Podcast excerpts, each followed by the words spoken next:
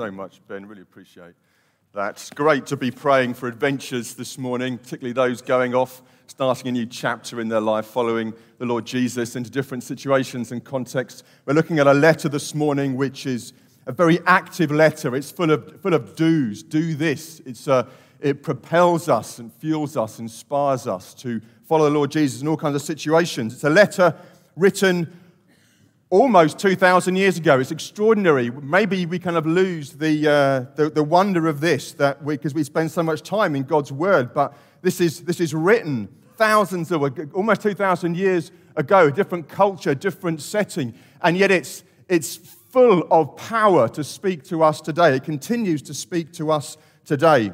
It was written, oh, by the way, it's letter, letter called uh, letter of James. James wrote this to the church. Um, mainly kind of Jewish church, but all believers around about that time, very early on, shortly after Jesus had, uh, had lived and died and risen again and ascended to be with his Father. So we're right back there in the early times of this, of this uh, the beginnings of the church, reading these incredible words. And many think this is the James who was writing, who was Jesus' half brother. Again, extraordinary to think we might be reading kind of words written by this man who grew up with Jesus. Actually, quite skeptical, it seems, if we kind of uh, look at what was, what was written, the, the testimony here, perhaps quite skeptical about who Jesus claimed to be. And yet, after he saw Jesus die and rise again, he became convinced that Jesus was who he said he was the Messiah, the Son of God, the Savior of the world. And he actually rose to prominence in the early church. He was uh, one, of, one of the leaders in the early church. And so convinced was he that Jesus was who he said he was, that the evidence seems to point to the fact that he, he died for that. He wouldn't retract that. He said, No, Jesus was the Messiah. Jesus is the one for whom we are waiting. Jesus is the one who died for our sins. And he wasn't going to go back on that. And he ended up dying for that. This is, the, this is the man, we think, who wrote these words. But whoever wrote them, these are God's words. God inspired these to be written out hundreds of years ago, but for us, for us right now. And so as we start in this new series, just extraordinary to think that the Lord is going to speak to us. God is going to speak to us. The one who spoke the whole world into being. Such is the power of his word his word is now going to come to us in a life changing way and propel us and fuel us on the adventures that He's called us to. So it's with great excitement that we start to open this letter, this powerful letter. And we're going to read just a few verses, really, take it a kind of little bit at a time and take our time over this coming term. I'm just going to start by reading the first, let's just, first four verses of this letter. Starts like this James a servant of God and of the Lord Jesus Christ, to the 12 tribes in the dispersion, which is quite a, it's quite a Jewish phrase, um, picking up on some, some themes in the Old Testament. But actually, by faith in Jesus, we're all children of Abraham, the Bible says. And actually, we're all scattered right across the, the world. We've heard this morning about this kind of wave of praise that comes. God's people now scattered in a world that is not our home. I don't know if you're a Christian or a believer, you just get that sense of we don't belong here. This is kind of slightly alien. We look to a new city. We look to a, a, recreated world where things are right. But at the moment, there's a sense of being scattered. When you go to university, when you go into school, if you're a believer, there'll be a sense in which kind of I don't quite fit here because we're bringing a new creation into being. We're bringing a new kingdom into being in those places, the places that God calls us. And so there's a sense of us being scattered. But let's move on. James then says, Greetings. And now we come to the bit, the few verses that are going to be particularly our focus this morning. Listen to what James says Count it all joy, my brothers and sisters, when you meet trials of various kinds. For you know that the testing of your faith produces steadfastness. And let steadfastness have its full effect that you may be perfect and complete, lacking nothing. Extraordinary words and worth spending a little bit of time on. This is God speaking to us this morning, perhaps speaking directly and, uh, and uh, providentially in a timely way into the situations that perhaps you're facing this morning. Actually, he starts off, if we read it uh, in your English kind of uh, translation, um, It starts with count it, but it doesn't start with count it in the Greek. I am not great at learning languages, I, I struggle, but um, the little that I know, the, the, Greek is far less tied, the order of the words is less tied to the grammar. And so you can move forwards, move words forward in a sentence to give them emphasis, to kind of title what you're about to say, to set the scene for what you're about to say. And James does that here. He actually starts with the words, all joy. He's talking about joy. Joy is primarily on his heart right now. He wants to speak to them about joy. He wants to emphasize joy. And I wonder if you knew that God wants you to be filled with joy. My Heavenly Father wants you to be filled with joy. He doesn't, he's not a killjoy. God is not a killjoy. He is full of joy. And he wants to share his joy with you. And in fact, it's very much his glory that we enjoy him as he shares himself with us in the person of Jesus and the Holy Spirit. He draws us into his joy. He wants us to be filled with joy. And this topic of joy, it starts this letter all joy. I called this um, the joy filled life, but uh, as I thought about it, I, I think maybe we'll change it to the joy fueled life. There's something we, we, we sung it the first of off as we kind of started off this morning, didn't we?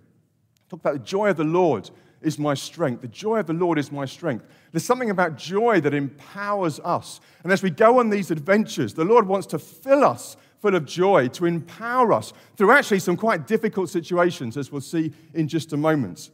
The joy fueled life. James wants them to live the joy filled, the joy fueled life. And that's God's heart for us this morning. But the things he goes on to talk about, in fact, the next kind of word that we'll look at is not the things that we normally associate with joy. Sometimes we associate perhaps our team winning the match and we kind of are ecstatic, we're, we're excited about that, we're filled with joy. Maybe it's winning the lottery, suddenly kind of life seems much better, although statistically probably it's going to get a lot worse. But we think, yay, hey, I've won, fantastic. And that we can be filled with joy perhaps at that moment. Sometimes it's being united with a loved one or thinking about that coming up. That can give us joy, that can strengthen us. Maybe it's been given the all clear from the doctor. We were kind of concerned and just kind of, it was, we were concerned about it, and now we hear this good news. Yeah, all clear. The test results come back well. Maybe it's passing an exam.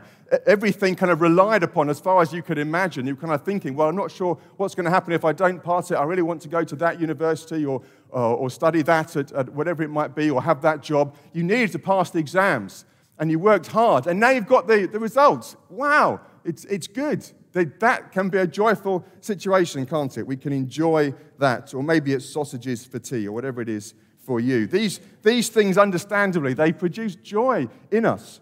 And we might expect James to go on and talk about those sorts of things. But he doesn't. The next words, as we follow on in this sentence, are all kinds of trials. All kinds of difficult things, all kinds of painful things that happen to us. The things that don't normally cause us joy. In fact, the things that cause us grief and pain. When, when the results don't come back as we had hoped. When actually we've been sick, or, or, and that's been going on for a long, long time. Relationship difficulties, financial pressures, the loss of our loved ones. These things come to us and they don't cause joy. They cause us grief and sadness, and rightly so. It's important to realize that James is not saying that these things are good, these trials of many kinds. Not, they're not intrinsically good in themselves. There will be no more sin or sickness or death or suffering when God perfects everything and when He makes everything right in the new heavens and new earth. These things are going to be gone. God, they, they weren't, they, God isn't, isn't behind them in that sense. He doesn't wish them for us. He's gone to great lengths to make sure that this whole earth and all its broken fallenness can be redeemed. And these things can be gone, and one day they will, and we look forward to that. But right now, they're still with us, and they do cause us grief and sadness. Jesus wept over the death of Lazarus, didn't he? I mean, I think he probably knew what was going to happen. He raised him from the dead, but still, as death entered the world and as he experienced death and those around him, there was weeping and rightly so. It's heartbreaking, the things that we experience and the things that we go through. James is not discounting those. Rather, he is reminding them and us of an unexpected source of joy to be found even in the midst of the darkest suffering that we might experience. And He wants us to know it such that it would, we would be sustained by this joy, even in this time of now and not yet, where things aren't how God is going to bring them to be in the future. He wants to sustain us through it and out the other side. I don't know if you've, uh, actually, it's a while ago since I've uh, watched some of Bear, Grylls stuff. Um, I haven't had to put any into practice at the moment, so maybe that's why I've stopped uh, using my time like that. But anyway, he would uh, take people through the desert and um, he would say, and you, you're parched in the desert, the sun is beating down, there's no water anywhere, and he'd stop you and he'd say, dig there and the, the ground looks like everywhere else, and you start digging down, and you keep digging, and you keep digging, and eventually the ground begins to get wet, like, like when you're on the beach. You know, the ground gets wet, and you keep digging, and there's water there. You've dug down into a water table. You wouldn't have known it was there looking up at the ground around you. Everything is parched and cracked. But here, as you dig, you dig in the right spot, you find water, and you can continue on your journey. Well, James is doing something like that here. He's saying, in the midst of your trials and difficulties and challenges and the pain and hardship of life, there's a place to dig, there's a place to find joy to sustain you through these things. Because it's not a matter of when, but if. No, that's not right, is it? It's not a matter of if, but when. I hope someone's making a list of my, uh, my gaffes. What's the last one? Um, do it, yeah, repentance is 360 degrees. No, repentance is 180 degrees. Anyway, um, I don't know why I'm telling you that. I've... You're going to experience trials of many kinds, aren't you? I know many experiencing them right now, walking through difficulties and challenges. It's not a matter of if, but when. When you experience trials of many kinds, this is what to do. This world is fallen, it's not how it's meant to be. Trials will come to us with all their joy sapping potential to weigh us down, to grind us down. In fact, to make you perhaps turn away from following Jesus. That's the effect sometimes these things can potentially have to us. And followers of Jesus are not less prone to the trials of this life. If anything, history would teach us they're more prone. Following Jesus is hard, it gets really hard at times. This life is hard enough as it is. But Jesus says, In this world you will have trouble. He says, Look at what they've done to me.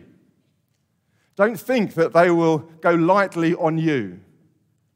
Prepare yourselves, count the cost in following me. But in counting the cost, we also need to know the provision that is there for us. And James is directing us to that provision. There's a word here, meet, which kind of caught my attention as well. I thought it was a bit too friendly. It's like when you meet trials of many kinds, it's like, hello, how do you do? Well, welcome trial. That's not, that's not how it works. And so, again, looking at kind of the language underneath the surface of our translation, the word actually is one of my favorite Greek words. I'm, as I say, I'm rubbish at learning languages, but so I have to have a picture for every single word that I learn. I can't, I can't do words, but I can do pictures. So every single picture, every single word that I try and learn, I have to have a little story with. And this word is peripipto. Peripipto. And in my strange world of Marcus Tutt, that's a little mouse. little peripipto. And he's always walking around and getting, he's, he's falling into trouble. He's always kind of getting into scrapes and things. This word is peripipto. It's, it's come crashing into difficulty, falling into trouble. Jesus talks about a man going down from Jerusalem to Jericho who fell among robbers, peripipto. He fell among robbers who stripped him and beat him and departed, leaving him half dead. This is the way tri- we encounter trials of many kinds in our lives. We're not expecting them, and suddenly we fall among robbers. We feel like we're being beaten up in them. Perhaps every day for you, you feel like just being beaten in each day. We fall into trouble. Luke uses this word when he talks about Paul's ship. He says, striking a reef. Again, it's peripipto, striking a reef.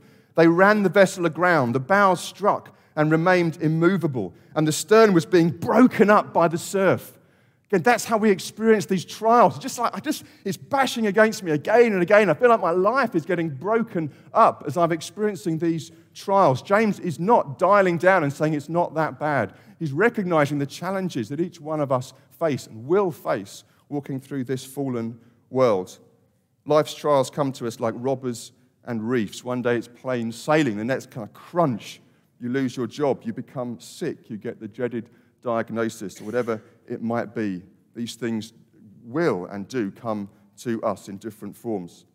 So when life gets tough, James says we're to do something. There's an imperative here. There's a, an exhortation, a command, a call to action. This is what you are to do in those situations. Because naturally we might do something, but he's kind of saying, no, this is what I'm encouraging you to do. And in fact, this is what the Lord tells you to do in these situations. This letter is like packed with imperatives. As I said, it's a very kind of doing letter. Every other sentence, on average, has an exhortation to do something in it. It results in action. Being a Christian leads us into action. And this very first imperative is this count it. Count it. Don't just go with your feelings. Don't just let your feelings run down old ruts. Train your train of thought. Count it all joy, my brothers, when you experience trials of many kinds. Count it. Do something in that situation when you fall into trials and troubles. Earlier this week, I felt the Lord put into my mind this expression the doing that does us good the doing that does us good. Sometimes when we read the Bible, you might feel you start to get weighed down. I've got to do this, and I've got to do this, and I've got to do this. And it's good to step back from that and say, actually, the Lord tells us to do things in order that, that He would do us good in the doing of them. Jesus said, it's not just hearing my word that kind of you're blessed. I mean, you can hear it and walk away, and it changes nothing. He says, do it. Put it into practice. And the reason the Lord wants us to put, put, us in, put these things into practice is it would do us good. He wants us to step into the good that He has for us. And so it is with this command. It's not to weigh us down with something difficult that makes our lives harder. It's that He would fill us with joy. He would share His joy with us. He wants to do us good. Doesn't mean that the doing is easy or doesn't come with a cost. But the Lord is asking us to do these things to do us good. This is the doing that does us good. So, what is He asking us to do? He's asking us to consider it pure joy, to reckon it to understand correctly, to interpret rightly, to make a decision, to see the situation a certain way. When we experience trials, the real battle is for the narrative. The, the battle is to understand what's happening to us and the pain we're experiencing, we're experiencing in the right story, the real story, in light of the truth of what is actually going on. The meaning and significance we attach to our pain is very powerful. It's a powerful motivator. Because when we experience suffering, it's so important that we take hold of this and we see rightly, we understand it in the right context, because we're very prone to lies. As soon as we suffer, as soon as we experience pain, we have an enemy who will lie to us, who will take advantage of that, who will speak to us things that aren't true. God doesn't care about you. You see? You see how much pain you're experiencing. You, you prayed about that. You asked about that. You trusted. See what's happening to you. He doesn't care about you. It's a lie. But we're vulnerable at that point if we don't take control of the narrative, if we don't understand the reality of what is going on, if we don't illuminate our lives with God's word, we're susceptible to this lie. God hates you, He doesn't like you. Maybe you even think He's punishing you. Maybe you don't think He exists at all in light of what you're experiencing. We're not seeing things rightly, but it, it feels right at the time because of the pain we experience. James is saying, no, do something at that point. Do something. Take control of your thinking. Submit your thinking to God's word. and Think rightly. Now, it's important, uh, lots I just feel to take care over this um, passage I'm aware of the different situations that, that many of us are walking through right now and the real challenge that there is. And that causes me to take care and be careful and not, not kind of produce a caricature of what is here. But it also, it also gives me, I, I, I so want us to hear what God is saying because it's so important. This is the very thing that we need to hear when we're experiencing trials of many kinds. But one thing that is not being said here is we're not being asked to manufacture emotions. It's not like someone says to you, cheer up, because that doesn't work.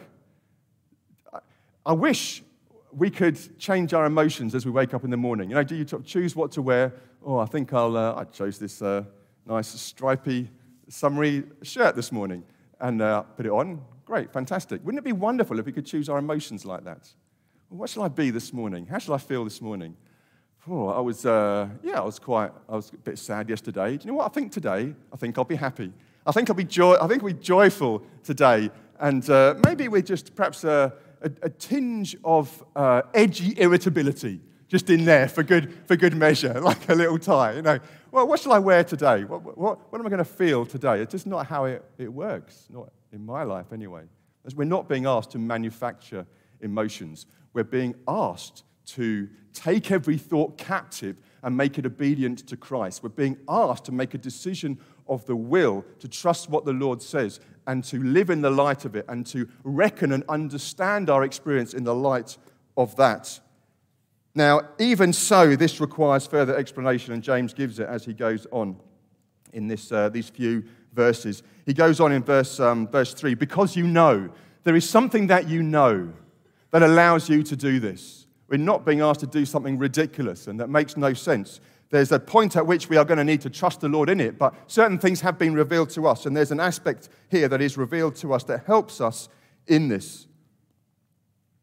Many of these Christians, in fact, that James is writing to, were experiencing the pain and difficulty of persecution. That was beginning to break out amongst the church. Many of them had to flee their homes. They had to leave their homes. They were beginning to be in financial hardship and experiencing other kinds of hardship for following Jesus. They were beginning to learn something. They, they needed to hear this. In fact, James may have been reminding them of this, saying, This is what you know. You know there's something that we need to know too if we're to understand things rightly and count it all joy when we experience trials of many kinds. He goes on, second half of verse 3, because the testing of your faith. This is what is going on. There's a testing of your faith which is happening here which is helpful to know because, particularly in a book which has often been criticized by some for being sort of heavy on doing, but really kind of undermining any sense of faith. Here, um, and these things are often pitted in contrast to one another, but here, right at the start, we're under the bonnet of this letter. And right at the start, we have this sense of faith, the, the importance of faith, the foundational nature of faith. Faith is trusting that what God says is true In fact, deeper than that, it's trusting that He Himself is intrinsically faithful and trustworthy, and therefore what He says is true. This is faith. This is, this is what faith is it's trusting the Lord. This is the very trust that was broken in the fall. At the beginning of the Bible, we have this account of man and woman creating the image of God, deciding, do you know what? I'm not going to go with what God says. I'm going to go with how things appear and how I feel and suddenly something was so catastrophically broken that we now live in this fallen world with uh, all these things that we're now painfully aware of. Such is the importance of, of trusting God, the, the congruity, the, the everything fitting together. When, when we trust Him, things work out. When we don't, there's catastrophic consequences. Because God, who spoke the world into being, is fundamentally faithful and true. And when we don't trust Him, things just don't work out the way that they should. And right here at the beginning, James is saying it's faith that is of supreme importance. And what is going on is the most profound thing possible. There's a challenge that's coming to our faith. Will we trust God? And of course, wonderfully, we're restored to a right relationship with God as we trust Him. That's the gospel. The gospel is not do this, this, this, and this. The, the gospel is well, it's turn away from, from living life as you see fit, as your uh, own desires, as your own uh, Uh, experience and your own kind of interpretation on the world. Don't live life like that anymore. Live life trusting in God and what He says about this world. Trust Him. In fact, supremely, if you want to come back into right relationship with, with God, it's trusting that Jesus lived the life that you should have lived. It's trusting that Jesus died the death that you deserved for walking away from God, for living apart from Him, for doing things that were not right. We trust in Jesus that He was punished for our sin, that He died on the cross. It's trust, it's through trust that we come back into right relationship with God. We trust that it's Jesus, His resurrection, is our guarantee of being raised to new life.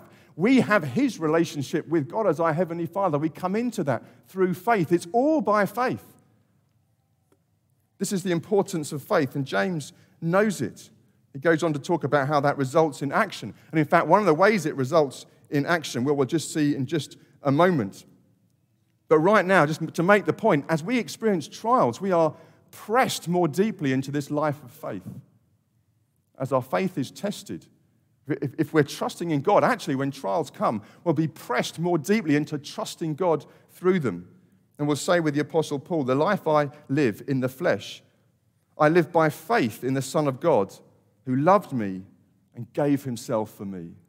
This is the life that we're to live. And as trials come, we're pressed into this life. Jesus is our ultimate source of inexhaustible joy. We trust in him. When we face trials of many kinds, we can rejoice that we live by faith in the Son of God, that nothing can separate us from his love because it's by faith, it's by trusting in him. No matter how we've messed up or what we've done, as we trust in Jesus, there's a joy that can come to us. The Bible talks about, with joy, um, drawing water from the wells of salvation. As we remember this wonderful relationship with God that we've been brought into, not by what we've done, but simply by trusting in Jesus and what he's done for us.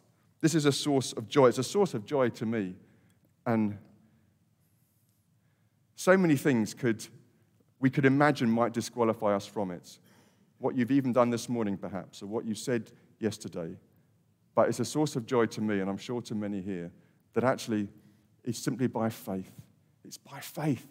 I, I used to struggle with assurance of salvation. I don't know about you. And I used to think, oh, do I, do I, have I done enough? Do I believe enough? And then I realized that if I simply point to Jesus and say, it's because of him that I'm loved by God, it's because of him that I have a relationship with God. It's because of Him that I know God as my Heavenly Father. It's Him, it's Him, it's Him, it's Him. And that is the answer to any accusation that could come to me. And it's the same for you if you're a believer, if you're a follower of Jesus. It's Him, it's all Him, it's all Him. I don't need to start making excuses for myself. I don't even need to start trying harder. It's just Him. I'm trusting in Him. And there's the core and the heart of faith.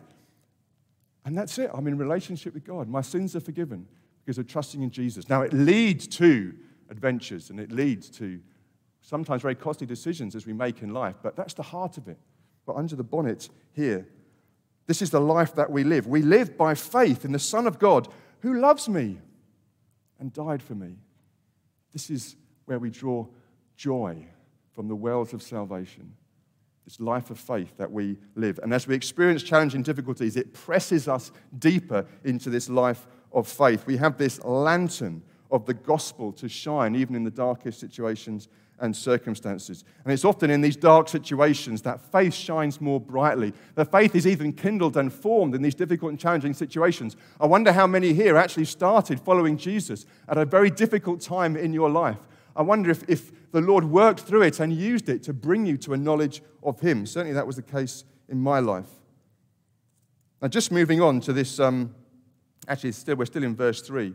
It produces steadfastness as we, as we, as we trust God through trials, you might think that trials are a danger to the Christian. And this, this doesn't seem to say that to me. This, this says that genuine faith, when trials come, look, look what happens. Look how genuine faith it begins to express itself.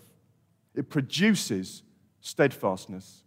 Steadfastness is endurance. Steadfastness is not giving up when you put your trust in Jesus, your Lord and Savior, you're instantly transformed from the kingdom of darkness to the kingdom of light. You're instantly forgiven. You instantly become a child of God. It's just immediate. I remember the, the time that I kind of said, Lord Jesus, I trust in you for my, uh, for, my for, for, forgiveness of sins and to come into relationship with God. I remember that time. I, was, I almost expected to look different or to have a little halo that appeared above my head and a little bing, or at least something to happen. Nothing happened. I looked exactly the same afterwards as before, and nevertheless, my eternal destiny had now begun. I had been, I had been transformed in that moment. And yet, it's as we trust Jesus through the challenges and difficulties of our life that we are increasingly transformed, that people can see a difference. They begin to scratch their heads and say, How come you're acting the way that you are? How come you haven't turned away from Jesus? They begin to see this faith manifest in your life as you trust Jesus through challenges and difficulties. As one commentator put it, perseverance, though essential to faith, is not infused immediately in a moment of conversion, Only through great ardor and the stumbling pursuit of the goal laid before it, and only through sustained service in spite of opposition, does perseverance come, endurance come, steadfastness come, stickability come. Faith plus trials equals steadfastness. This is a source of reassurance to me, and I'm sure it is to you, that as I face difficulties, and who knows what life, what, what life has for me as I look ahead, challenges and difficulties, and good things as well, I trust, and for each one of us. But here's a security, and in fact, joy can be had in the knowledge that actually the, the God who started a good work in me will finish it to completion. That this faith that's been born in me will actually work itself out in steadfastness as challenges come. And as they do, of course, we become more like Jesus, the founder and perfecter of our faith, who for the joy set before him endured the cross despising the shame, and is seated at the right hand of the throne of God. Consider him who endured from sinners such hostility against himself, so that you may not grow weary and faint hearted. And so, as we experience difficulty and challenge, we lift our eyes to Jesus. We, we, we remember and bring to mind that he endured suffering and pain for us, for the joy set before him. And we can endure too for the joy set before us. We can trust that we are being transformed to be like him. This is what God is like. We have a God revealed in Jesus who endures difficulty and challenge and pain and suffering for us, for the joy set before him. And we can endure for the joy that's set before us. Just want to finish, we're, we're, we're coming into land in terms of this final imperative, a second imperative, even these first two uh, verses. It says, Let steadfastness have its full effect. Basically, don't give up. Don't give up. Maybe you've come this morning and you're thinking, I'm just not sure I can go another step further. I'm not sure I can go into tomorrow. I'm not sure I can go into the day after. There's an encouragement here. And God's encouragement, God's word, comes with the power to live it out, the power to do it. Saying, don't give up. Keep going. Keep trusting Him. He is, you will be vindicated. Your trust in the Lord Jesus will be vindicated one day. Trust in Him right now, even when things don't seem to line up. Keep going for one day, for a week, for a year, for 10 years, for 90 years. Each day you will find grace to continue to trust Him through your situation and circumstances. And as we do, there is an authenticity that comes to us as what we believe increasingly lines up with how we think and how we live and what we do. There's a wonderful completeness and wholeness that comes to us in these situations. I've spoken quite in general terms. I'm hoping that you're uh, you're applying them to specific situations that you're walking through and thinking about them. And please, in life groups, as you meet during the week, do be thinking and talking and helping one another with these things. But just to touch upon one practical outworking of this, we can learn from the Psalms. The Lord doesn't leave us to kind of work this thing out and say, how, do, how does that work out in my life? I want to direct you to the Psalms right in the heart of the Bible. These Psalms are an example of walking and finding joy in difficult circumstances and situations. The Psalms teach us to be raw and real with the Lord, not to pretend that things are okay, not to not bring our troubles and our questions to Him, but ex- exactly to bring them to Him. And who else are we going to bring them to? We can talk with them with one another, of course, but we need to be authentic and real with God and say, I don't understand. This is painful. Why did, why did this happen? I feel this way. I feel broken. I feel like this things, life is crashing over me right now. I don't know that I can last into another day. The Psalms teach us to be real with the Lord, to ask the difficult questions of Him. They give us permission to do that. But the Psalms wonderfully also lead us into that place of faith. But yet, I will trust in you. But yet, I know that you will bring me through. There's a wonderful sense in the Psalms. They're, they're beautifully, they're prayer, they're prophecy, they are praise, all kind of bundled in together. And this is what we need as we walk through challenging circumstances. There's a wonderful way in which the Psalms, often as you're reading them, they just spill their banks in terms of the, the, uh, the magnitude of what is being said there. It kind of doesn't really fit in the original context almost. There's something bigger being spoken about. And of course, we can look back and see how much of the Psalms actually spoke about what happened when, when, the, when God sent Jesus. He fulfills much of what is being spoken about in the Psalms. And yet, even now, we can have that sense of trusting God, not really seeing how on earth can this be made right? How on earth can, can, can God do something in order that would make this uh, bring good out of this situation. I can't see it. I can't see it. And so we need to pray with the Psalms in this sense of I don't see it. I see in part, but I know one day there's a weight of glory to be revealed. I know somehow that the Lord is going to redeem this situation and bring a wonderful, glorious good out of it. Often we don't even have a hint of that in this life, but the Psalms teach us to do that. The Lord is working and will work a glorious eternal good through all things in his sovereignty.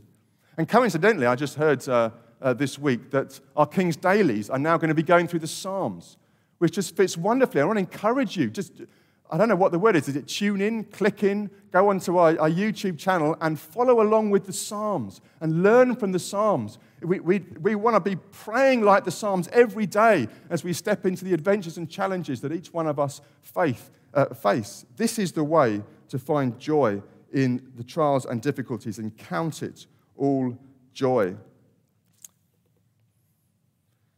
Again, it's not an emotion we're being asked to manufacture. Count it joy. It's something that happens in our mind, in our will.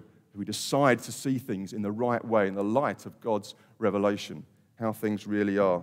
So let me encourage you go through the Psalms, pray the Psalms, learn to express Psalms in your own words. As, um, well, hopefully, we'll run Redemption again uh, soon. We're kind of planning to, to run that again. I know many of you have gone through Redemption. One of the key things, again, we do on Redemption is we write our own Psalms. We learn to pray like the psalmists pray, to express our pain and our hurt to the Lord, but also to take hold of His promises and pray them out. We're not praying how we feel, we're praying in the light of truth. In case you think this is a strange, um, odd idea that we're coming across here, it's actually repeated time and time again uh, in the pages of the, the Bible and the New Testament. The Apostle Paul talks about the same thing from different angles. Peter talks about the same thing from different angles. They're teaching us this truth that we need to know so desperately in this fallen world that we can rejoice in our trials because the Lord is refining our faith in them. He's maturing our character through them. He's pouring out His love into our hearts as we walk through them. He's imparting His wisdom. This, uh, if we were to read on and have time, we'd go on and see how wisdom is, is, is imparted here as well. He's drawing us to Jesus, embedding us in this life of faith that we might share in the sufferings of Christ, which is a glorious thing. He's making us more like Jesus as he does that. One day we'll be transformed, but in part that is working out now, and it works out often through the difficulties that we face. He's increasing our effectiveness in bringing in his kingdom and building his church through these things. He is working in them. They're not, um, they're not things that he has to go round. He's so sovereign and powerful that he works right through them. Even as he worked through Jesus being crucified on the cross, right through the heart of that, he was bringing a wonderful, greater good. And he is heightening our hope through them. As the lights go out, we search more keenly for the hope that we have in the future. And such is the hope that we have that it actually brings uh, empowers us right now as we think about how God is going to bring everything together at Jesus' return. In uh, verse 12, it's kind of brackets this whole passage in chapter 1. James talks about the crown of life, receiving the crown of life as we endure through the challenges and difficulties. We will receive a crown of life. And that crown of life has been described as the fullness of human destiny in relationship with God. We taste something of it now, even in the challenge and difficulty. But one day we'll know it fully. And we'll go, I'm so glad that I trusted the Lord through those difficult circumstances and situations. I now see something of what He's done through them. I now see that was the right thing to do. So be encouraged by this. I want to, uh, maybe the band could come back. Let me just summarize, and then I, I want an opportunity just to pray for different ones. Even in the trials and tragedies of this life, the believer has reason to rejoice. That's what James is teaching us here. That's what the Lord is directing our attention to. In fact, especially in them. Especially in them. Not because they're good in themselves, neither because of some thin slither of a silver lining that we may or may not see in this life. Often we don't see how God is working in these things. That's not why we rejoice. But rather, we know that the Lord is working gloriously, powerfully, redemptively through them in every aspect of our lives, good and bad, to bring about our good and His glory and to perfect everything and put everything under Jesus' feet. He is working through all of it to do that. Now, this is only perceptible by faith. You often can't see, you can't feel. But God has given us His word to illuminate our path so we can see something by faith right now and trust Him. And so it is by faith in the goodness and love and grace and power of God displayed in the death and resurrection of the Lord Jesus that we can count it all joy when we meet trials of various kinds. I wonder if we might stand to our feet if you're able right now. I, I would love the opportunity to pray for different ones of us right now who are walking through trials and difficulties, who are, are experiencing life as, as, as robbers and reefs. Life just seems to be crashing over you. You're not quite sure how you're going to make it. We, we're going to pray. Well, first of all, we're going to pray that that ends. because we, we don't want to go through those things. And actually, God, God doesn't want us to go through those things. If they're not, but, but He can also sustain us through them by His joy. So we're going to pray. Our heart for you, my heart for you, is that they would end. I'm going to pray very honestly. Lord, would you break in? Will this illness go? Will this, will this difficulty be resolved? Will this pain disappear? Lord, would, you, would your kingdom break in now? When Jesus went around, he went around healing people. When Jesus, he, he did, all those, did all those things, didn't he? He didn't just say, well, we'll just go through it. It's going to be going to serve for, for some other purpose. He didn't. He healed people. And we, we're people that want to see justice roll out amongst us. We want to see things done rightly. We want to see lives lived rightly. But also, we know that we can pray and that we should pray. And this side of Jesus' return, we will always be praying for, Lord, would you work a wonderful good through it? And would you, would you enable us to see to trust you in it, and to with joy draw water from the wells of salvation, and to be transformed to be more like you in it, and to glorify you in this by the way that we walk. And Lord, would you give us the power, because it's a supernatural deal, the power to reckon things differently to everybody else. We're going to pray that for you as well. And emotions come and they go. But as God's word goes out, He always gives us the ability to do what He's asking us to do. So, as we begin to worship right now, if you're uh, feeling just a challenge of life and you would love us to pray that it would, the Lord would be merciful and gracious to you, then I'd love to have the opportunity to pray with you. And I think there are probably one or two life group leaders and uh, other leaders that could uh, stand with us and do it. So I don't know if you've got a, a, a song that we could worship with. And um, do please, let's pray for one another. The power has gone out to do these things but we're also exhorted to pray for one another. So let's do that this morning as we start a new term together and as we step into the adventures that the Lord has for us.